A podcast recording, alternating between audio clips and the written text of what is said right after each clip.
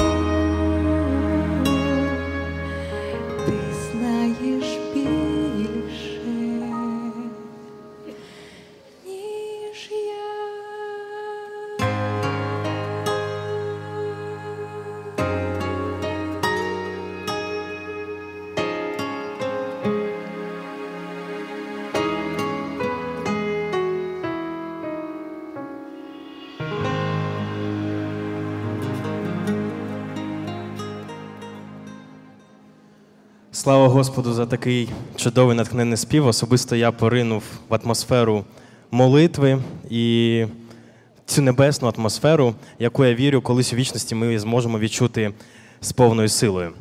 Насправді, дехто колись сказав, що мені стільки усього потрібно зробити за день, що перші чотири години я проводжу у молитві. Насправді, переоцінити важливість молитви в нашому житті просто неможливо. На жаль, чомусь інколи, можливо, ми можемо розділяти свої радощі, е, свій успіх тільки з собою, можливо, з нашими рідними і друзями. Але ми потребуємо також розвитку і стосунків з нашим Богом. І так само, як у стосунках з нашими друзями і рідними, нам потрібно зміцнювати ці дружні стосунки. І для молитовного служіння запрошую священнослужителя Євгена Альохіна.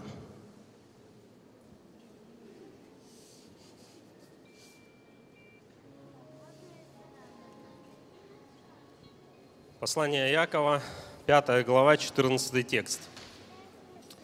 «Болен ли кто из вас, пусть призовет пресвитера в церкви, и пусть помолятся над ним, помазавший его елеем, во имя Господне, и молитва веры исцелит болящего, и восставит его Господь, и если он соделал грехи, простятся ему». Февраль месяц этого года оказался непростым для меня и для моей семьи – и он оказался непростым в силу того, что были определенные обстоятельства, которые были связаны со здоровьем и которые говорили о том, что может что-то произойти не очень хорошее. Но мы же надеемся всегда на лучшее. И мы понимаем, что самое худшее, оно не произойдет. Но вот 5 февраля произошло то, чего я не ожидал, о чем я не думал и не предполагал о том, что в моем возрасте со мной может такое произойти. 5 февраля я лег и фактически не смог встать. Я попробовал встать, и а, это было очень больно, очень больно. Максимальное расстояние, которое я смог пройти, это из той комнаты, где мы живем, в детскую. И все. Это было мое максимальное расстояние, которое я мог преодолеть. И это было с очень большой болью. Я понял, что что-то произошло, и произошло не очень хорошее, в силу определенных обстоятельств, которые были до этого. В силу этих э, ситуаций, которая уже произошла, было принято решение о том, чтобы начать курс лечения, определить, в чем проблема. Была определена проблема, был назначен курс медикаментозного лечения, который продолжался неделю, вторую неделю. Где-то становилось легче, а где-то оставалось точно так же. Были очень такие сильные качели в течение дня. С утра э, могло быть более-менее нормально, к вечеру опять было очень сильно плохо. И ты не мог предугадать, какой день будет следующим, как ты себя будешь чувствовать и сколько ты сможешь пройти. Спустя недели две максимальное мое состояние, которое я мог стоять, составляло порядка 10 минут. Дольше я выстоять просто физически не мог. А, и я понимал, что, ну, вроде бы молодой, вроде бы дети еще, и как бы вот, и, и, и как быть дальше? Что делать? Неужели это все? Неужели в таком состоянии придется как бы оставаться или каким-то образом будет все ухудшаться? Я знал этот текст из послания Иакова 5 главы, и он не давал мне покоя. И меня посетил один мой друг, который тоже является пастором, и мы с ним очень долго общались. И он мне говорит, как ты все-таки готов ли к тому, чтобы над тобой была совершена особая молитва, молитва об исцелении – мы очень долго с ним об этом общались, и а, я говорю, да, наверное, я уже готов к тому, чтобы мы могли совершить особое это служение. Мы назначили дату, были приглашены пасторы и пресвитеры, и мы совершили эту особую молитву об исцелении. Это было воскресенье, 17 марта. В этот же день ничего не произошло. В этот же день ничего не произошло. Но произошло на следующий день. Со следующего дня я начал чувствовать себя с каждым днем лучше, лучше, лучше и лучше. Господь выбрал свой путь, каким образом Он меня исцелит. Он не выбрал путь мгновенного исцеления. Он, не, он мне не подарил исцеление в тот момент, когда была совершена молитва. Но Он мне подарил исцеление путем исцеления. Он провел меня своим путем. Я благодарен Ему за это. Когда мы нуждаемся в чем-то, в особом Божьем руководстве, будь то нашего здоровья, будь то нашего финансового состояния, будь то отношений. У Бога всегда есть свой путь, которым Он будет вести. И этот путь выбирает Он, но не мы. Он знает, каким путем необходимо провести тебя для того, чтобы подарить тебе исцеление, освобождение или победу в твоей жизни. Самое главное, что Он выбирает лучший путь для тебя. Возможно, сегодня ты также испытываешь физическую боль, возможно, сегодня ты нуждаешься в физическом освобождении, физическом исцелении. Возможно, сегодня у тебя есть проблемы, которые не дают покоя в твоем окружении, в отношениях с твоими родными, близкими, с твоими друзьями. Возможно, сегодня ты испытываешь финансовые трудности или что-либо еще. Независимо от того, в чем ты сегодня нуждаешься, Господь силен и способен ответить на твою нужду. Но помни о том, что Он это может сделать своим путем. Он выберет тот путь, как Он это будет делать, как Он будет тебя благословлять, как Он будет тебя исцелять. Хочу сегодня вместе с вами объединиться в одной молитве и просить благословения на каждого из нас, чтобы Господь благословил нас и каждому, кто особо нуждается в особом Божьем руководстве и Его исцелении, Его прикосновении, чтобы Он явил себя, явил себя своим путем, а нам позволил принять тот путь, которым Он поведет. Приглашаю вас к общей молитве. Отец Небесный, во имя Иисуса мы обращаемся к Тебе, и мы благодарим и славим Тебя за спасение во Христе, которое Ты даруешь нам. Отец Небесный, мы знаем о том, что наша жизнь, она не безразлична для Тебя. Мы знаем, что для Тебя не безразлично наше физическое состояние, наше здоровье, для Тебя не безразлично наши отношения с нашими друзьями, родными и близкими.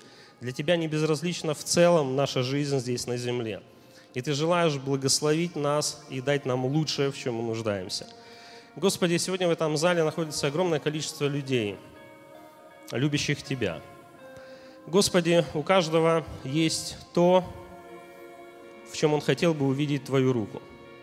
Пожалуйста, Господи, яви себя, благослови и даруй особое Твое прикосновение, Твое руководство, Господи – и твой путь, которым ты поведешь в решении той или иной проблемы, которая есть.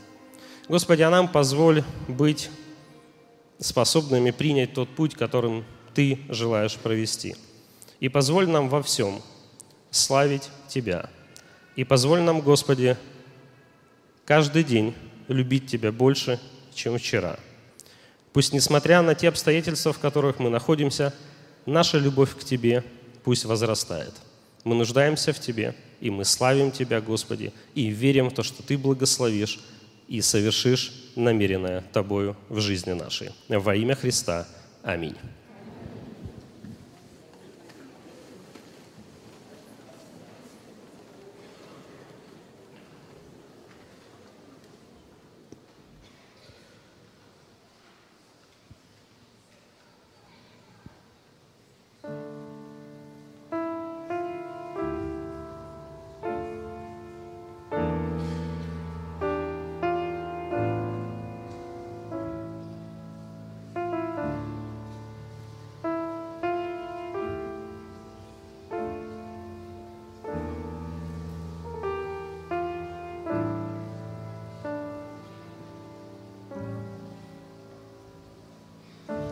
Каждый день встречаю я с тобой. Упиваюсь я дивными розами, Наслаждаюсь душевной твоей теплотой. Восхищаюсь вселенной красотами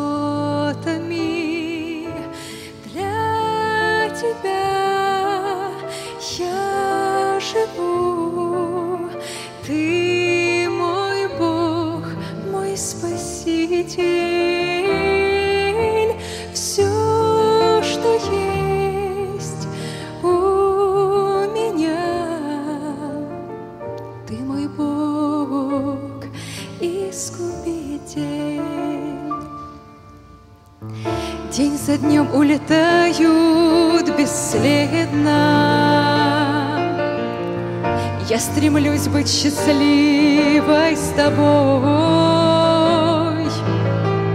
И пускай на пути много слез, Верю я, что ты рядом.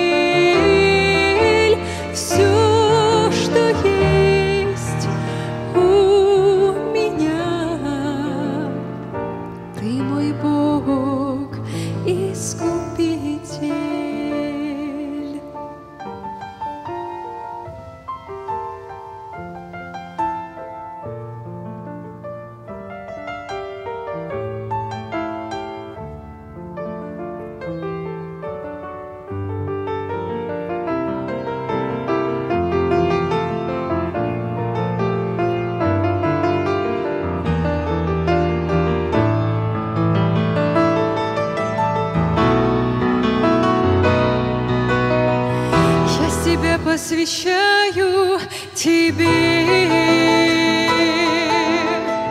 Ты достоин величия и славы. Жизнь свою я вручаю тебе. Забери мою жизнь навеки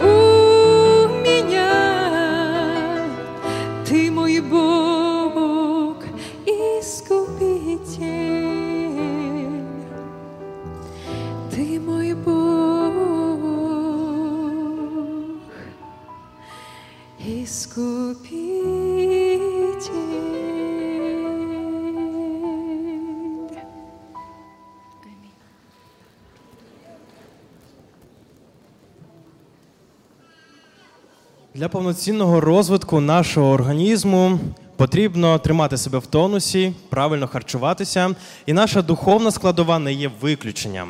Насправді для її підтримки кожній людині також потрібне стабільне і правильне харчування. І це харчування Словом Божим, небесними істинами, які сьогодні підготував для нас Господь, поділиться пастор Володимир Боровий. Запрошуємо.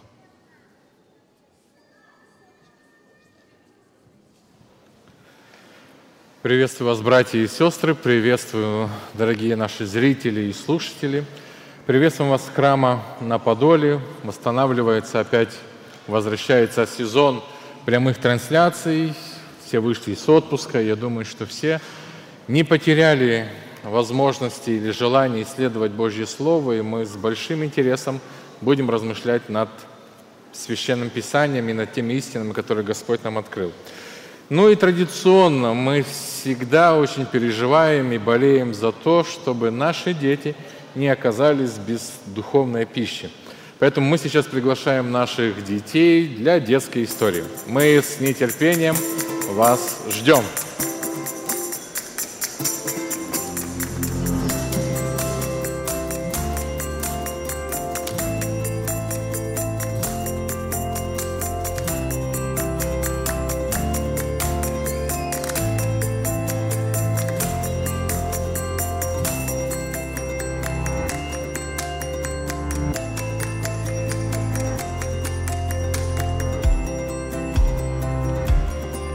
Подвигайтесь, подвигайтесь, чтобы всем было место. Девочки, давайте двигайтесь немножечко, двигаемся. Давайте еще, еще. Анечка, давайте двигаемся. Все, садимся. Так. Так. Так. Подвигайтесь. Так, хорошо. Так. подходите.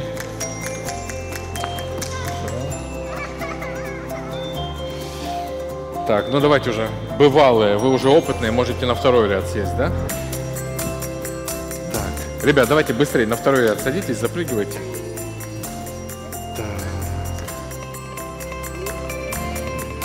Все, кто хотел? Все пришли. Ну что, ребята, доброе утро. Рады мы вас видеть. А вы рады нас видеть? Как прошло лето? Купались, загорали, в игры играли. Чудесно. Хорошо, ребятки. Лето закончилось, родители вышли из отпуска и стали зарабатывать денежки. Зачем стали зарабатывать денежки? Чтобы вы могли в следующем году снова поехать в отпуск на море куда-нибудь. И теперь такой вопрос. А вы хотели бы деньги зарабатывать? Да. Серьезно? А для чего вам нужны деньги? Кого покупать? Э, Например, помогать э, ну, родителям с покупками. Родителям помогать с покупками, да? Папа, купи, я хочу купить себе мороженое, помочь тебе. Так, нет, нет. Так, ну давайте еще спросим. Купить вкусняшки. Вкусняшки, понятно. Ну, ответ, наверное, очевиден. Купить все для моря.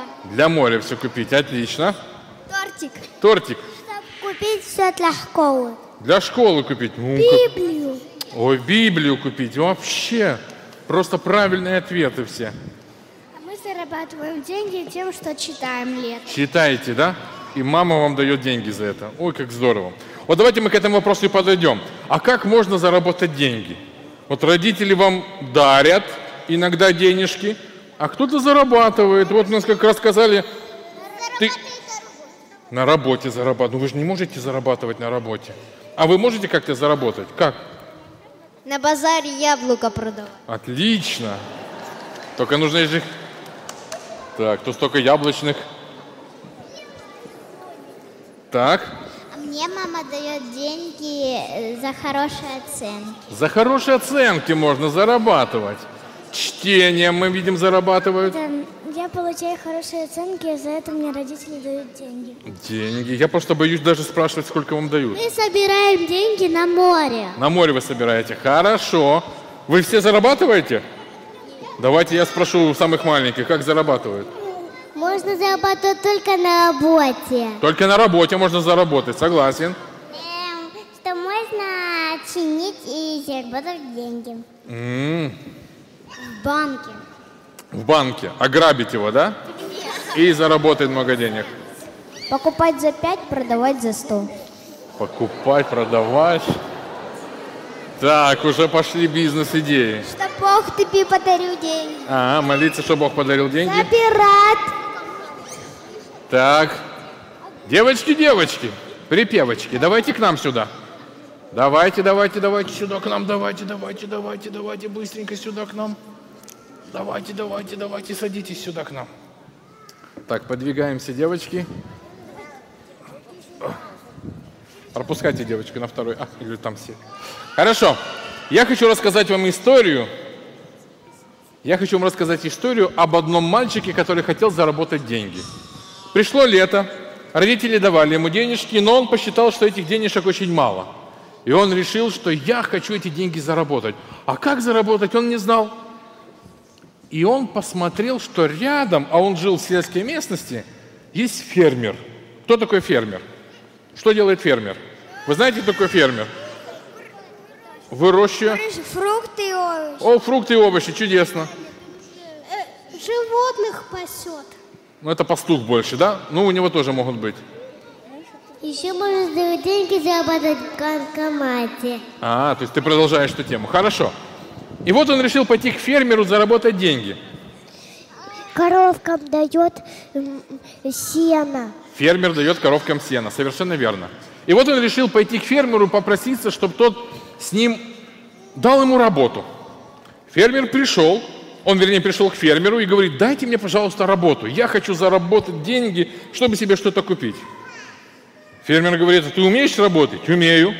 Ты можешь долго работать? Да, я смогу долго работать. Ты не боишься тяжелой работы? Нет, я не боюсь тяжелой работы. Давайте мне все, что угодно, я буду все делать. Но только заплатите мне денежку.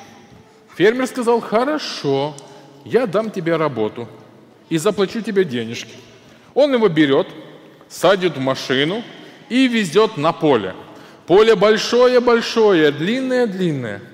Он из машины достает большое ведро, большое ведро, и дает это ведро нашему герою. Мальчик думает, что же там в ведре? Он смотрит, а там семечки. Семечки. Вот как вы думаете, вот какие семечки? Это что за семечки? Видите, я уже большинство я съел, пока дождался вас. Что это за семечки? Варианты. А? Это не фисташки. Это, семечки. Вы угадали правильно. А чьи это семечки? Тыква! Совершенно верно. Это тыква. Это тыква. Попробуй, это тыква. Серьезно, тыква? Потом в конце, я понял, я понял, понял. Еда – главный стимул. Держимся. Итак, он дает ему целое огромное ведро семечек и говорит, видишь это большое поле? Видишь это большое поле? Надо посадить. Говорит, так это же просто. Нет, говорит, берешь три семечки, три. Сколько я сказал семечек? Три. Садишь в землю, проходишь 10 шагов, останавливаешься, сядешь еще три, и так до конца поля, и все поле нужно посадить. И вот наш герой говорит, да, это пустяк. Он говорит, если ты все успеешь быстро сделать, пойдешь еще купаться на речку. Да я это все сделаю вообще за пару часов. Наш герой берет это ведро, начинает ходить, идет, садит 10 шагов, три семечки, 10 шагов, три семечки. Прошел до конца поля, а ведро осталось здоровое. Он подумал, слушайте, я так буду очень долго сеять. Буду садить по 4 семечки. Прошел 4 семечки, 10 шагов, 4 семечки. Прошел еще одну грядку, большой участок. Смотрит, ведро полное, а еще поле, ой-ой-ой, сколько садить. Так долго, а на речку хочется. Он решил, я буду по 5 семечек ложить. Опять по 5 ложит, 10 шагов, по 5 ложит – Потом он говорит, слушайте, ну это реально, ведро не уменьшается. Буду ложить, как вы думаете, по сколько? По шесть. Потом прошло время по семь. Потом по восемь. Потом по десять. А потом он устал и говорит, да ну его. Стал прямо набирать вот так большими такими горстями, стал так, так засыпать, засыпать. В общем, до конца он поле не успел дойти, но все семечки засеял. Прошло время, он пришел к фермеру, отчитался о своей работе, тот заплатил ему денежку. Вечером прошел дождь. Прошло несколько дней. И тут наш герой начинает думать. Как вы думаете, он правильно поступил, честно? Нет. А что было нечестно? Он по четыре семечки. Он, он сидел по четыре. Он обманул, он не сказал, что он сделал честно. Он до конца поля сделал? Нет, не до конца. Он так делал, как ему повелел фермер? Нет, он соврал ему. Он сеял, он сеял больше семечек, чем просил его фермер. Конечно. А как вы думаете, когда не три семечки будет, а целая такая большая горсть семечек засыпана, что там вырастет? Вот такое будет.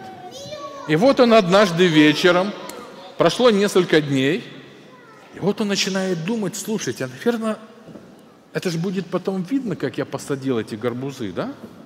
Пройдет же время, и он бежит на поле и действительно видит, что уже первые росточки через несколько дней взошли. И там видно, как он посадил. Где было по три, а где были целые, целые, целые большие кучи засыпанных вот этих горстей. На следующий день ему нужно было идти в церковь. И как назло, фермер тоже ходил в его церковь. Он понял, что фермер увидел на поле, сколько там посеяли, что он сделал, и нужно увидеть фермера. Как вы думаете, он хотел в церковь идти? Ой, он не хотел. Он резко сказал маме, что у него что болит? Что у него болит? Что у вас болит, когда вы в школу не хотите идти? Молодцы. Живот, первый вариант, да? Второй вариант, что болит? Нога, Анечка, спасибо большое. Нога может болеть, да? И что еще? И голова, обязательно. Живот, голова и нога. Вот это стандартный набор. И он маме говорит, мама, вот все сразу болит. Мама поняла эту хитрость. И говорит, нет, Господь исцелит тебя, поехали в церковь. И вы представляете, он входит в церковь, и первым, кого он видит, а фермер был диаконом, он стоял на дверях и встречал всех и приветствовал. Он, когда увидел этого диакона, фермера у ворот, у дверей, как вы думаете, что он почувствовал? Ему так стало, Аня, что? Ему стало стыдно. Ой, ему так стало стыдно. Он покраснел, как горбуз. Покраснел, покраснел, и стоял, и подошел, и сказал, простите меня, пожалуйста, что я вас обманул. Фермер был добрый, он верил Бога. Он обнял его, сказал, я прощаю тебя, потому что я верю в Иисуса, и Иисус учил нас прощать. Но в следующий раз, что? Будь каким? Честным. Денежки нужно зарабатывать как? Честно. честно. Денежки нужно зарабатывать честно. Давайте мы помолимся. Так, кто у нас не молился? Давайте мы помолимся. Боженька, помощь за эту молитву. Аминь. Аминь. Боже, спасибо за день. Помоги, чтобы суббота никогда не заканчивалась. Аминь. Аминь.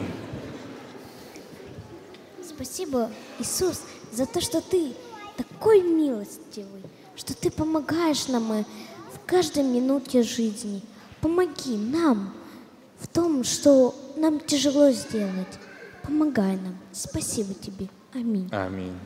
Наш добрый Господь и Бог, мы очень благодарны Тебе за наших деток и просим, научи их быть честными.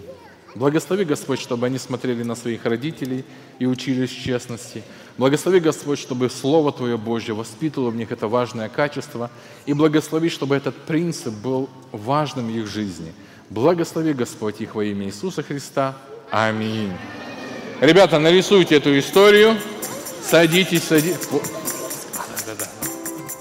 После служения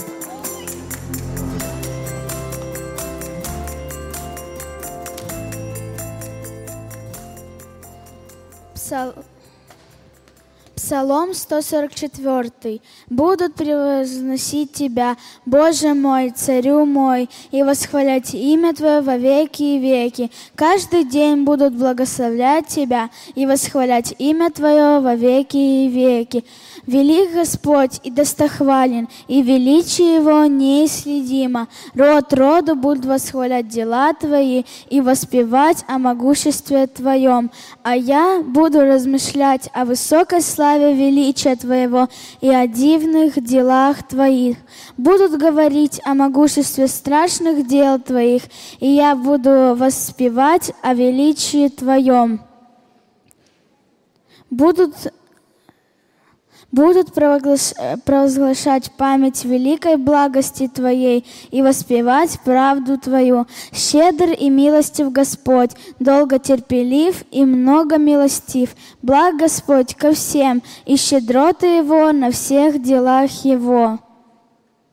Да славят Тебя, Господи, все дела Твои, и да благословляют Тебя все святые Твои, да проповедуют слава Царства Твоего, и да повествуют о могуществе Твоем, чтобы дать знать сынам человеческим о могуществе Твоем и о славном величии Царства Твоего. Царство Твое, царство всех веков, и владычество Твое во все роды. Господь поддерживает всех падающих и укрепляет всех неизверженных. Очи всех уповают на Тебя, и Ты даешь им пищу в свое время.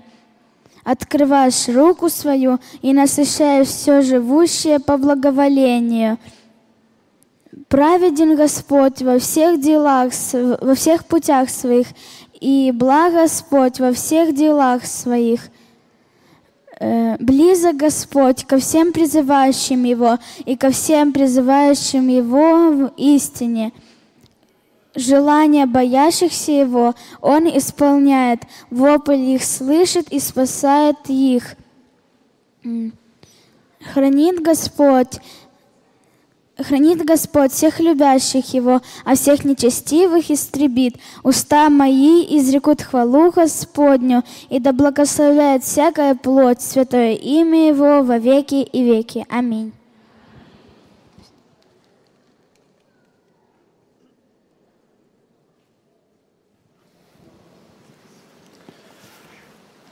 Я бы хотел спросить у вас, задать вам такой вопрос. Вы любите церковь? Вот поднимите, кто любит церковь? Вот. Хорошо, опустите. Кто не любит церковь, тоже поднимите.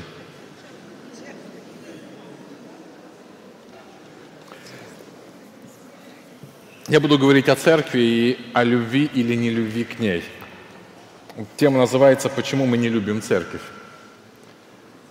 Вообще вопрос любви, он же настолько очень расплывчатый. Парень может говорить девушке, что он ее любит. Но представьте, венчание он опаздывает на три часа. Какие мысли закрадываются у девушки? Любит ли он меня действительно или нет? Богослужение на 10 часов, мы приходим в 12. Любим ли мы церковь? Жена хочет общения с мужем, муж сидит в телевизоре. Он ей говорит, что он ее любит, но он с ней не общается. Он чем-то занят или на телефоне.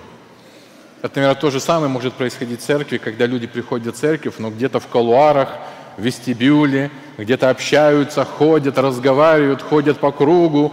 Вроде прошла целое богослужение, дошло время, уже поет, поет хор или поет уже церковь, служба прошла, идем на обед. И во- вопрос, любил ли человек церковь? Любил ли человек церковь? Или когда приношение, а человек отложил деньги, зарплату, а самые плохие купюры отложил на приношение. Порванные, старые, ему такие просто не, не нужны в своей скорбнычке, а церковь, она как-то там уже разберутся. Люблю ли я церковь? То есть я говорю о том, что любовь – это не просто слова, когда я поднял руку и сказал «я люблю церковь», а я что-то делаю, как-то показываю свое участие. Апостол Петр, апостол Петр в своем первом послании обращается к христианам, которые испытывают очень тяжелые времена. Они испытывают трудности, притеснения, и у них большое искушение покинуть церковь. Апостол Петр все свое послание посвящает тому, чтобы, ребята, любите церковь. Вот даже в гонениях, в тяжелые времена любите церковь. Наверное, нам, когда нет гонений, преследований, должно было бы очень легко любить церковь. Легко любить церковь. Но, наверное, почему-то тяжелее происходит, чем в то время, когда есть испытания.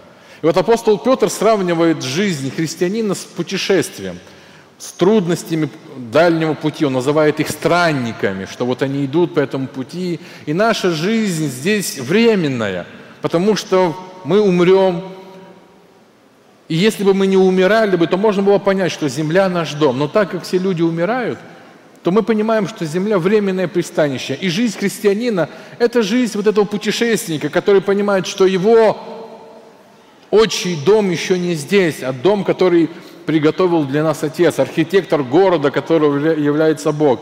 И мы путешествуем в этом пути. И вот когда апостол Петр делает это сравнение, он дает потом советы. Дает советы путешественникам, что им нужно делать. Одно, другое, третье, четвертое.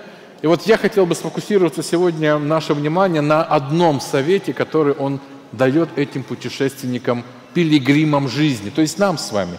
Мы все пилигримы, мы все путешествуем. У нас нет вечного, того, что у нас всегда будет вечно. И дом построенный когда-то разрушится, и дерево посаженное когда-то засохнет, и дети даже наши умрут когда-то. Поэтому на этой земле нет ничего вечного, поэтому пилигримам он дает совет. Давайте откроем первое послание Петра, 2 глава и 17 стих, и для нас это будет как бы основной отрывок, мы к нему будем возвращаться. Апостол Петр говорит, всех почитайте,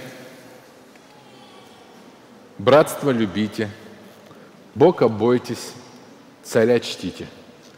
Я не буду сейчас говорить о царе, как его чтить, но это тоже заповедь, которую дал нам Петр. Я не буду говорить о том, что Бога бойтесь, это понятно. Я не буду говорить о том, что всех почитайте. Другими словами, всех уважайте. Это советы, которые он дает пилигримам дороге, пути нашей жизни, христианской жизни. Но я сфокусируюсь на одной фразе, которую хочу, чтобы она осталась в нашем сердце. Братство. Можете сказать вслух? Что там сказано? Братство любите. Братство любите. Повеление, которое дает нам тот, о котором Иисус сказал, что ты будешь основанием церкви. Ты будешь тем, кто будешь э, идти вперед, основывать церкви. И вот Петр дает совет.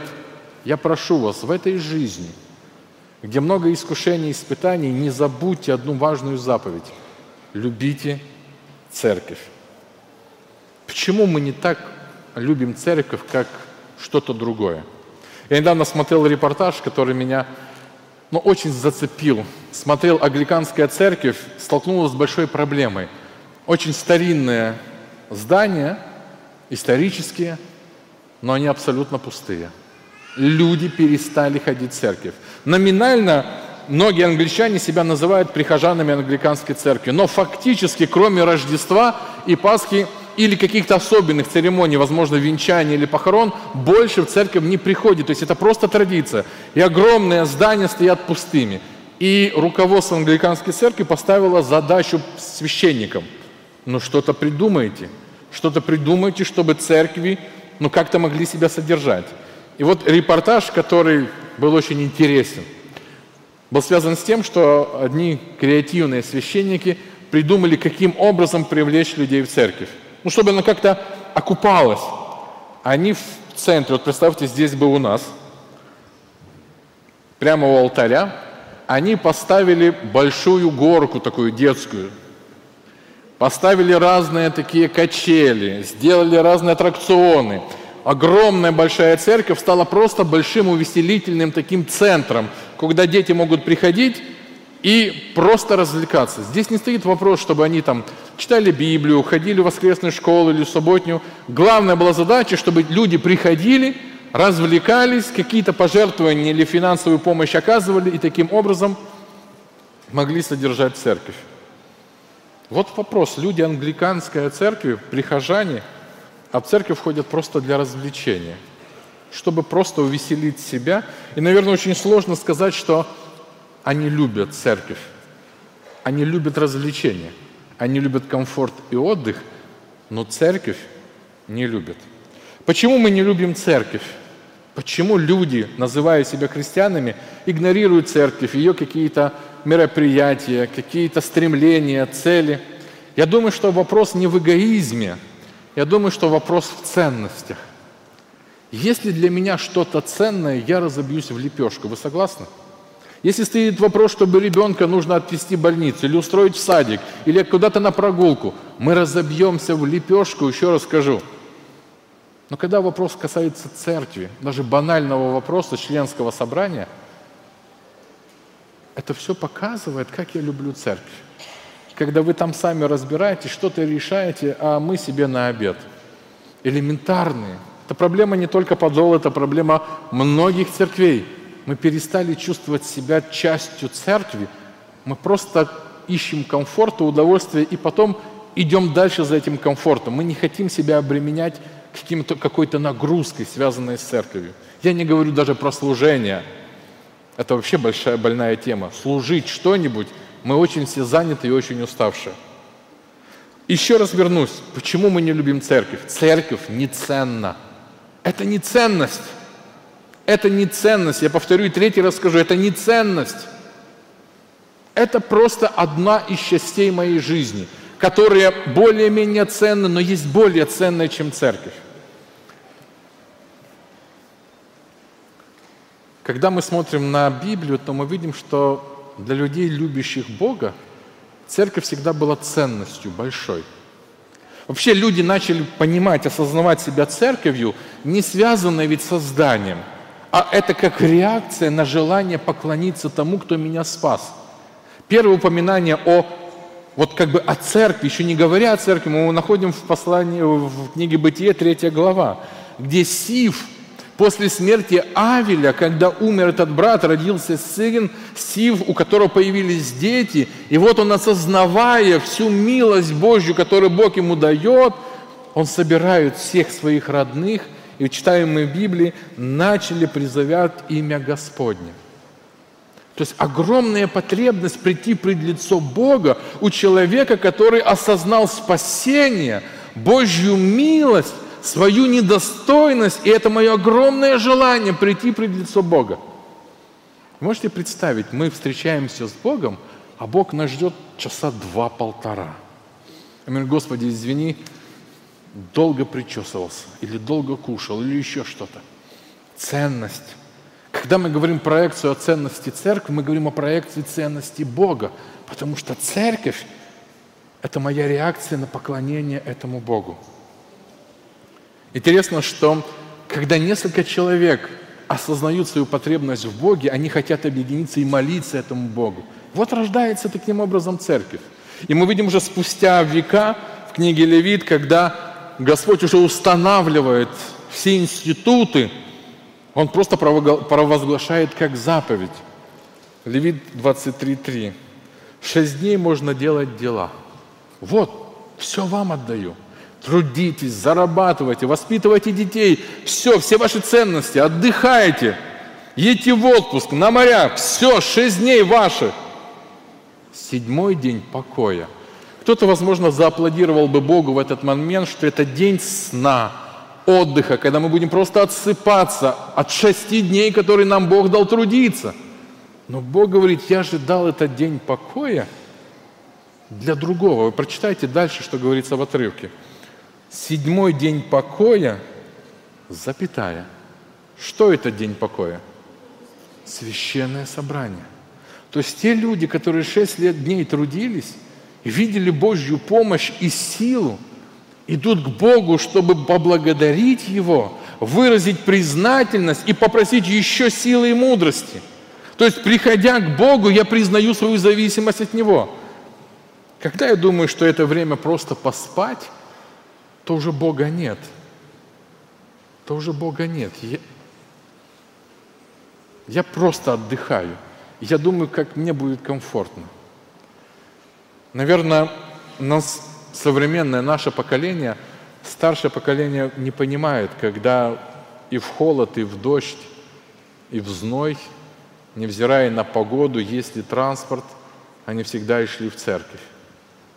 Это говорило о ценности – и они шли в церковь в то время, когда не, нельзя было ходить в церковь.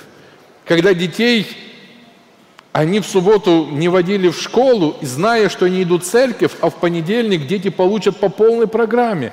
И тем не менее они идут в церковь. Сейчас мы видим, дети могут пойти в субботу на занятия. Главное, чтобы никто об этом не знал. Никому не говори, чтобы это не выскакивало. То есть мы понимаем, что где-то это все рассеивается. И Священное Писание оно говорит, что это, опять же, приоритет ценности. Священное собрание, никакого дела не делайте. Это суббота Господня во всех жилищах ваших. Суббота пришла в собрание и пришла в наше жилище. Так мы видим, что церковь – это собрание людей, которые почитают Бога, чтят Его заповеди и ценят Его Слово, которое Он сказал – Сколько нужно людей, чтобы создалась церковь? Еврейские традиции нужно было 10 человек. Помните, откуда эта традиция появилась? Авраам спорит с Господом о Содоме. И там идет торг за количество людей, которых минимально должно остаться, чтобы Содом не погиб. И помните, на какой цифре останавливается Господь? Если 10 человек будет, не погублю этого города. Именно из этой фразы и появилась традиция у еврейского народа, что по-настоящему церковью или собрание может считаться, когда есть 10 мужчин. 10 мужчин – это основание для того, чтобы создалась церковь. И тогда происходит, э, э, происходит служение. Христос же уменьшает. И он говорит, Евангелие от Матфея 18.20. «Либо где двое или трое собраны во имя Мое». Тем более, тем, тем интереснее, что он разрушает традицию, не говорит о мужском поле, что только мужчин. Двое и трое человек. Два-три человека. Если они есть в одном городе, ведь есть такие э, городка, городки, где нет церкви, но две бабушки, какой-то дедушка, каждую субботу приходят вместе, нету пастора, но они приходят попеть, почитать субботнюю школу, помолиться, почитать какую-то книгу. Но для них это важно, это ведь часть того, что они церковь. Пусть даже их мало, но это церковь нежели бы они просто были по домам, бы спали бы себе, и не было бы той чувства наполнения, которое мы получаем, когда мы просто одни дома сидим. Вы замечаете, что церковь начинается с малой группы. У нас скоро, уже в октябре месяце, мы будем э, опять запускать наши малые группы. Я хочу опять сделать момент. Включайтесь в малые группы. Любите церковь не только на словах, но любите ее в жизни – Церковь начинается с небольшой группы людей, которые собираются вместе молиться, читать Библию, молиться о своих родных и близких, спасать своих родных и близких. И мы вас к этому приглашаем. Интересно, что для Бога ценность, церковь имеет огромную ценность. Почему Бог ее ценит? Вот в нашей земле самое ценное, что есть для Бога, это церковь. Вы помните, несколько месяцев назад сгорела крыша собора Нотр-Дам-де-Пари. Сколько было возмущений, слез, трагедий. Быстро собираем деньги, рушится святыня. А вы представляете, что когда придет пришествие, собор разрушится. София Киевская, пирамиды, Пизанская башня. Все, что мы ценим, оно разрушится. И мы можем подумать, я раньше, когда не был близок к Богу, думал, ну как это может так быть? Ведь это столетиями, тысячелетиями создавалось, и все уничтожится. А Библия говорит, что у Бога ценность не камни, у Бога ценность – это церковь. У Бога ценность – это церковь. Почему для Него церковь является ценностью? потому что Он ее сам создал. Матфея 16 глава, мы читаем 18 стих. «Я создам церковь мою», так говорит Иисус Христос. «Я создам церковь мою». Для Христа церковь ценна, потому что Он ее родил. Он дал толчок – он привел людей, он еще начал общаться с Адамом и Емом в Эдемском саду, и это уже была церковь, когда двое пришли к Адаму, э, пришли к Иисусу, прохладе дня, и они с ним общались и поклонялись живому Богу. Для Бога церковь является ценностью, потому что Он за нее, в отличие от нас с вами, заплатил очень большую цену. Книга Деяний апостолов, 20 глава и 28 стих. Апостол Павел встречается со своими пресвитерами. Проезжая мимо, после третьего путешествия, мимо Ефеса, он в город заезжать не может, и он просит, чтобы пресвитеры вышли к нему на встречу, и он с ними проводит встречу, вдохновляет их. И посмотрите, последние слова Павла, которые он говорит. Он говорит им, пресвитеры, служители, цените церковь. Посмотрите, что он говорит – я не беру уже весь отрывок, просто главную фразу, которая для меня важна. Церковь – это церковь Господа и Бога, которую Он приобрел себе кровью Своею. Цените церковь. Во-первых, это не наша собственность. Это собственность Бога. И Он купил ее драгоценную ценою, смертью Иисуса Христа. Почему поднимается вопрос выкупа? Вот Он заплатил такую цену – Здесь очень интересная параллель с книгой Иезекииля, по-моему, 16 глава. Если вы читаете Библию и когда-нибудь читали этот отрывок, он очень-очень жесткий. И Господь сравнивает Израиль, свою церковь Ветхого Завета, с девушкой, которую выбросили сначала после родов на улицу, которая была во всех в мерзостях, он ее подобрал, омыл, взрастил, одел, потом женился, а потом эта женщина начинает изменять ему со всеми, со всеми. Очень жесткая глава. И вот он, эту блудницу нужно казнить, побить камнями. А вот кто-то выкупает ее, кто-то спасает ее. Вместо нее кто-то умирает. Церковь – это люди. Блудники – это мы, грешники. Наша ценность, опять же, церкви от осознавания, осознания того, что для нас сделал Иисус. Или церковь – это просто послушать пастора, или понимание того, почему я вообще спасен и почему я должен здесь быть. Для Бога, для Небесного Отца церковь настолько ценна, потому что Его Сын умер за эту церковь, положил свою жизнь. Для Бога эта церковь является ценностью еще по одному фактору. Потому что Он с ней встретится. Он ждет этой встречи. В книге Откровения дается описание, что произойдет опять брак, свадьба. Бог соединится со своим народом. Представляете, люди, церковь породнится с Богом. Брак Агнца и невесты его, которая приготовила его. Вы понимаете? Уловите мысль. Бог говорит о церкви и говорит, что через брак мы породнимся. Вы станете частью Божьей семьи навсегда. Для Бога это ценно. Почему ценно? Потому что сейчас стеклянное море пустое.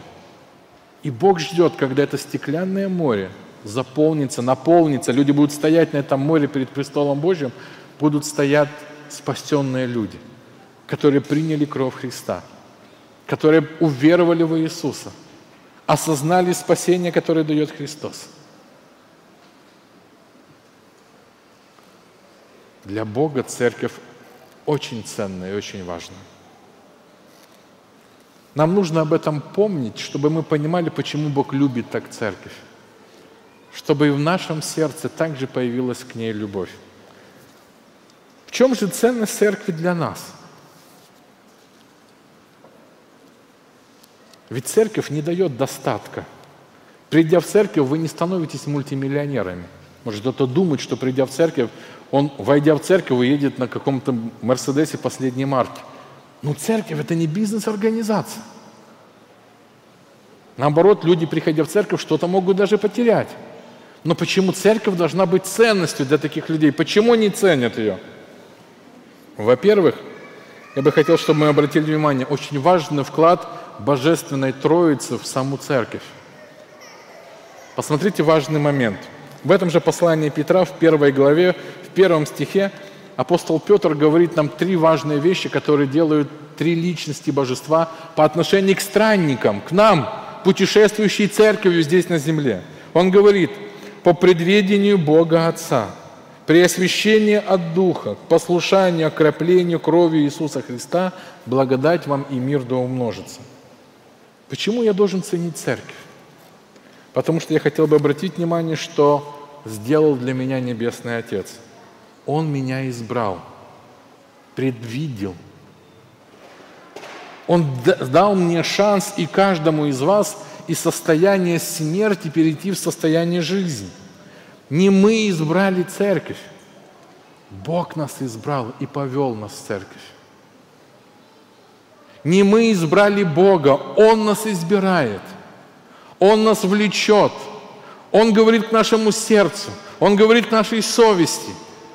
И если мы подчиняемся голосу Бога, Бог нас приводит к своему народу. Никогда не бывает так, что Бог говорит, не нужно тебе ходить в церковь. Ты сам по себе – Никуда не ходи, просто читай Библию. Не бывает такого. Бог всегда ведет свой народ в церковь. Посмотрите, как Иисус говорит об Отце. Все, что дает мне Отец, ко мне придет. Вот предвидение Отца. Он вас избрал. Он избрал всех, но вы откликнулись на его призыв и разрешили Богу, чтобы Он повел вас дальше по вашей жизни и привел вас в Церковь Божью. Посмотрите следующий момент, почему Церковь для нас должна быть ценностью. Потому что в Церкви, Библия говорит нам, Иисус окропил нас кровью Своею. Апостол Петр делает аналогию с ветхозаветным служением, когда грешник, приходя в храм, не мог грехи никуда деть, ни в карманы свои спрятать, не закопать землю, грехи пред Господом. Но Бог и за эти грехи грешник обречен на смерть. Мы не можем стоять пред престолом Бога. Мы не можем стоять на стеклянном озере. Мы не можем быть спасенными. Поэтому грешнику нужно избавиться от этих грехов. Каким образом? В Ветхом Завете возлагали грехи на невинного ягненка – и убивая ягненка, кровь ягненка, смерть ягненка, говорила, что я прощен, а наказание за грех переходило на безвинного. Ценность церкви в том, что здесь провозглашается спасение через Христа. Именно здесь вы обретаете спасение. Не сама церковь спасает, но провозглашение о Христе – действие Божьего благодати на наше сердце приводит нас к спасению. Иисус сказал, «Я есть путь, истина и жизнь, и никто не приходит к Отцу, как только через Меня». Крест – это основа нашего спасения. И апостол Павел говорит, мы проповедуем крест Христа распятого. В мире вас будут развлекать сериалами, фильмами, книжками, путешествиями. И все возможно, чтобы вы не думали о смерти Иисуса, о Его подвиге. Но помните, мы умрем. Мы все грешны, мы все пилигримы на этой земле. Но спасение нам дает только Иисус. И вот для этого Бог создал церковь, чтобы вы не забывали о своем спасении и обновляли его – и вот третий момент, почему церковь важна. Потому что Дух Святой действует здесь. Апостол Петр говорит, через освящение Святого Духа. Святой Дух – особенная личность, которую Бог оставил здесь на земле после Христа. Святой Дух создал церковь в день Пятидесятницы, когда Дух излился на первых апостолов. Святой Дух – созидает церковь, дает дары всем, кто уверовал в Иисуса. Дары, чтобы служить, а не сидеть. Дары, чтобы что-то делать для Господа. Святой Дух ставит служителей, пасторов, апостолов, учителей, привратников, диаконов. Нет служений плохих или непрестижных. Это все служения, которые дает Бог. И чем бы вы ни хотели бы заниматься в церкви, служить, оно все почетно – от уборщицы до проповедника, потому что это служение Богу. Но важным моментом, когда мы читаем в нашем отрывке, мы все освящены Духом для повиновения Христу и окропления Его кровью. Ценность церкви. Святой Дух очищает нас здесь, учит нас повиноваться Богу – умолять свою гордыню, эгоизм. Мир, наоборот, подбрасывает огонь к гордыне и к эгоизму. А только в церкви вам напомнят, что все, кто противится Господу, горды, что с ними будет? Как прах полевой, исчезнут. Нигде, кроме церкви, вам об этом никто не напомнит – Потому что это вопрос вашей жизни и смерти. Бог очищает нас через церковь. Помните, в Библии сказано, в Евангелии от Матфея, 18 глава, «Если увидел брата, согрешающего против тебя, что сделай? Подойди, подскажи, обличи, помоги ему исправиться». Это задача церкви – в мире этого не будет. Поэтому, когда мы друг другу неравнодушны, а подсказываем, помогаем, мы ходим в духе и созидаем, готовимся в этом путешествии к встрече с нашим Господом. Почему церковь важна? Почему церковь важна?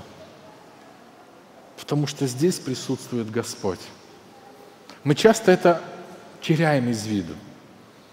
Если бы вы зашли в какой-то особенный храм, где было бы множество икон, горели свечи, был приглушенный свет, какая-то звучала бы музыка, я думаю, вы бы себя бы чувствовали по-другому. Тут Бог бы вы бы сказали. Но в протестантских общинах, где нет этого, где мы говорим о внутреннем нашем понимании Бога, все происходит как-то по-другому, как будто Бога нет.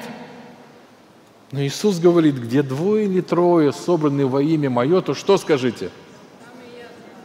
Вы приходите сюда не послушать проповедь и оценить, хорошая или плохая, хорошо кто-то спел, как кто открыл служение.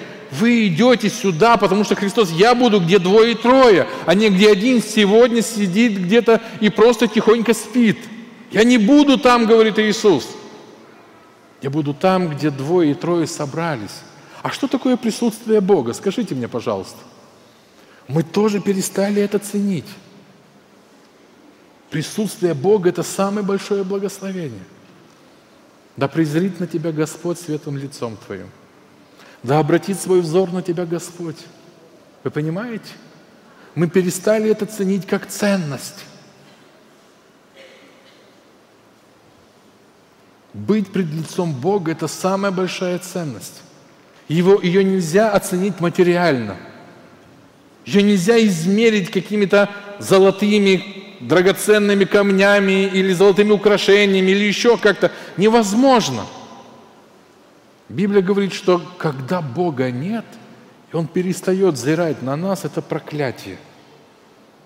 Кто хочет проклятия, скажите? Идите из церкви. Кто хочет проклятия? Не приходите в церковь. Кто хочет проклятия?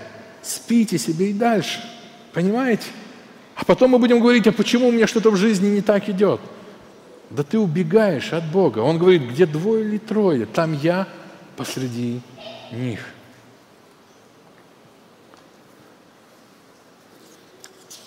Церковь является большой ценностью. И можно об этом очень много говорить. Но я бы хотел еще обратить внимание на слова, которые сказал апостол Петр. «Любите братство». Вы замечаете, он не сказал церковь, он сказал братство. Что такое братство? Какую-то аллюзию Петр, который знает Ветхий Завет, на что он ссылается? На, наверное, истоки вообще израильского народа, когда изначально народ появился от сыновей Иакова. Там были братья. Вот оно братство. Братство – это некие узы, которые нас связывают. Братство – это не чужие люди, это не равнодушные люди. Поэтому Петр, когда говорит о испытаниях, когда мы идем в трудном, в этом путешествии жизни, говорит, друг, не просто любите церковь, как здание, любите братьев и сестер. А что такое братство? Это помощь, это внимание, это поддержка, тяжелую минуту, это забота. Я как-то слушал одно свидетельство, которое меня очень тронуло – это было не в нашей церкви. Муж и жена недавно построили дом, у них ребеночек был. Только-только построили свой дом. Долго строили, собирали деньги, построили дом, были на вечернем служении. Он что-то играл, пел, она занималась в детском служении. И тут им звонят. Ваш дом горит. Ваш дом горит. Муж побежал, говорит, я жене не рассказывал, чтобы она дослужила. Он побежал, Городок небольшой, люди из церкви узнали.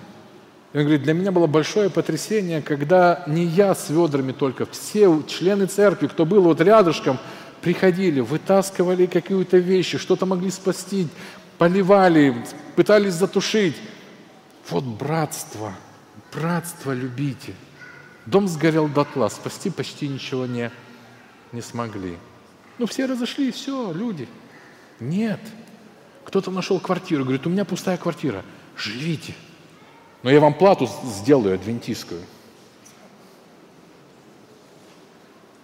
У нас часто, когда мы соприкасаемся с верующими, какие-то не очень хорошие ассоциации. Но нет, эти братья оказались, берите, живите, сколько нужно – у нас свободная просто квартира стоит. Они могли бы на этой квартире зарабатывать деньги, сдавать в найм, но это братьям и сестрам дали.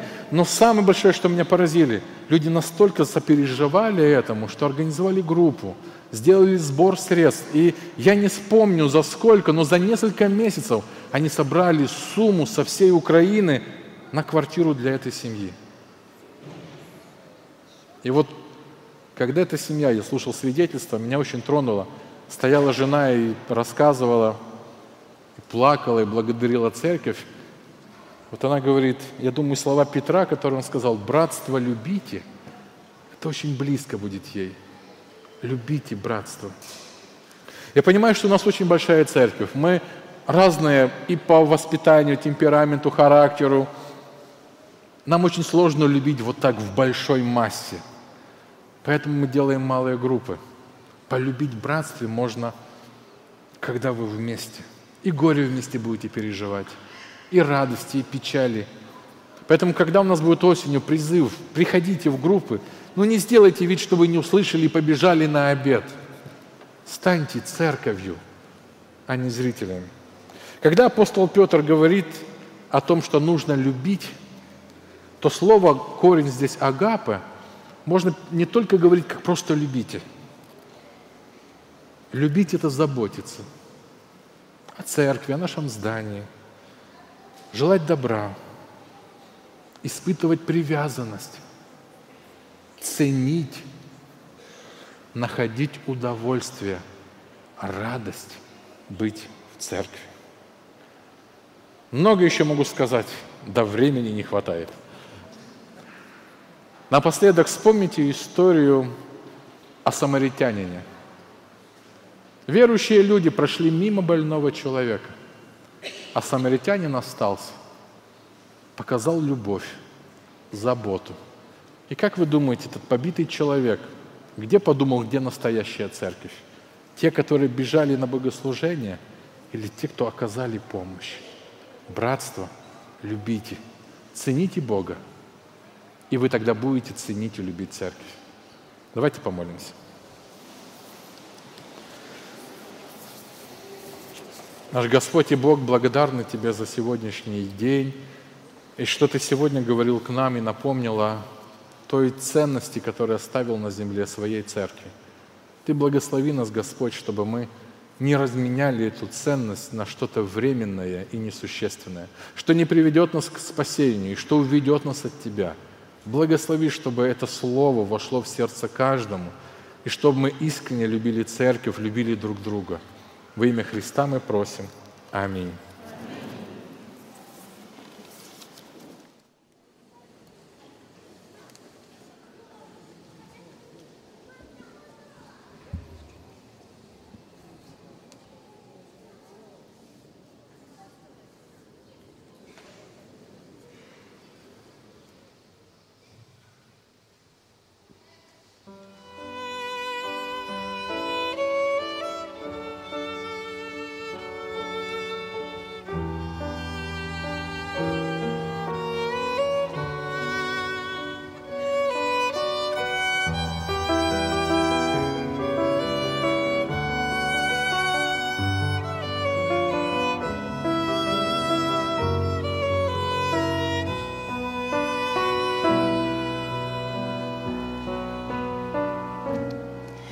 Глубокая боль, обиды огорчений, Сколько раз томился ты ища покой, Ты долго блуждал в оковах непрощения, Божий свет совсем не согревал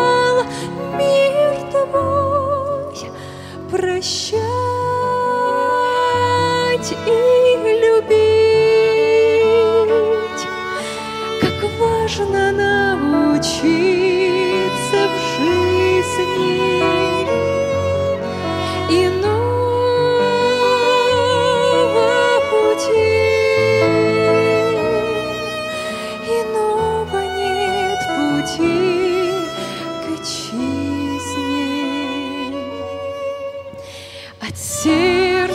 простить, какой великий подвиг развязать узлы, к проблеме ключ найти. Попробуй простить, мой друг уже сегодня. Сила есть в пролитой на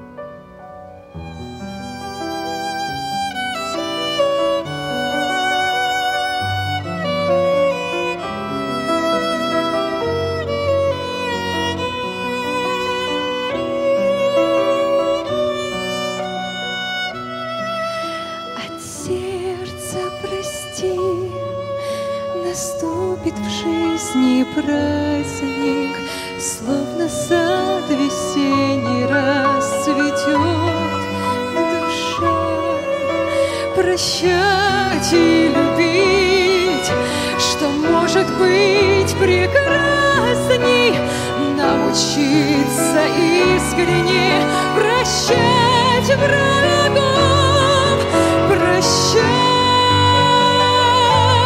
и